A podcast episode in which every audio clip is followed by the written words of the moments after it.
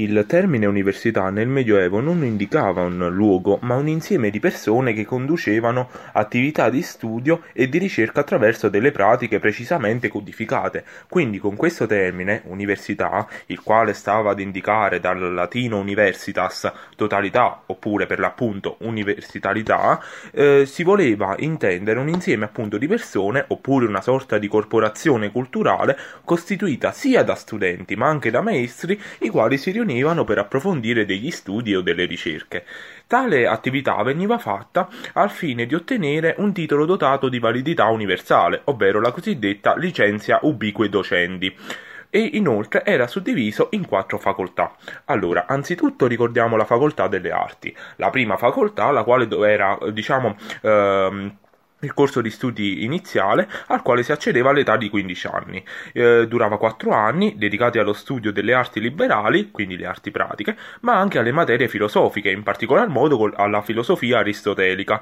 Eh, e vi era un particolare eh, riservo per eh, la logica, intesa come disciplina che insegnava a procedere con rigore in ogni campo del sapere.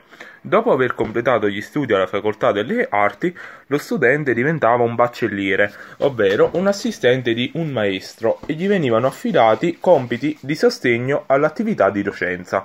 Dopo due o tre anni di baccellierato, ogni, eh, ogni studente poteva diventare, non prima dei 21 anni, eh, un ehm, uno studente con la licenza di insegnamento oppure poteva iscriversi a una delle facoltà superiori.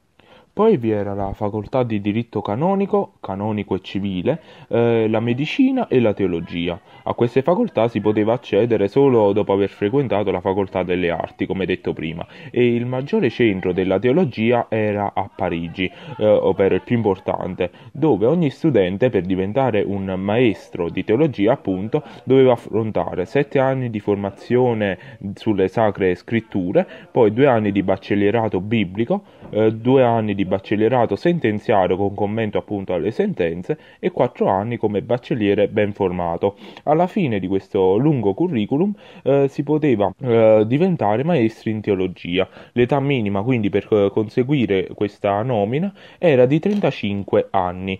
Eh, poi eh, ricordiamo il fatto che molti studiosi hanno sottolineato che alla nascita delle università vanno legati due importanti fenomeni, ovvero la nascita dell'intelligenza intellettuale come professione di colui che studia oppure insegna come prima e spesso unica attività, ricavandone anche le fonti del proprio sostentamento, quindi una figura di un sapiente, diciamo, e poi anche la nascita di una cultura pubblica. L'università infatti è un sistema di formazione aperto, in questo modo il, sapo- il sapere si diffonde ampiamente e la sua acquisizione è garantita da una serie di pratiche riconosciute.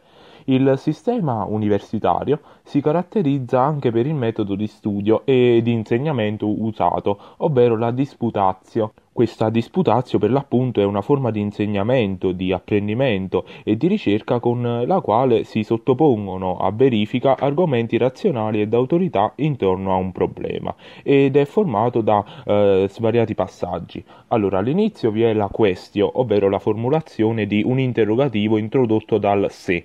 Poi vi è la discussione intorno ad un problema posto, eh, il quale eh, ammetteva contro due parti, i respondents e gli opponents, i quali dovevano eh, esporre una possibile soluzione al problema, che veniva poi analizzato nel dettaglio con tutte le sue implicazioni e attraverso il confronto tra posizioni contrapposte. Infine vi era il momento conclusivo, ovvero la determinatio nella quale il magister, cioè il maestro, dava la propria risposta al problema, confutando la posizione contraddittoria delle, di uno dei due eh, ragazzi che aveva esposto precedentemente. Questa disputazio consiste quindi in un lavoro di verifica delle dottrine, che vengono accettate solo dopo essere state sottoposte a un'approfondita analisi razionale. Quindi qui, in questa attività di verifica erano coinvolti anche appunto gli studenti o gli assistenti del maestro maestro e ehm, solo in conclusione il maestro avrebbe scelto e difeso una posizione autonoma e motivata razionalmente. Quindi non si tratta solo di un metodo di insegnamento, bensì è anche il metodo con cui si organizza l'esposizione di dottrine originali.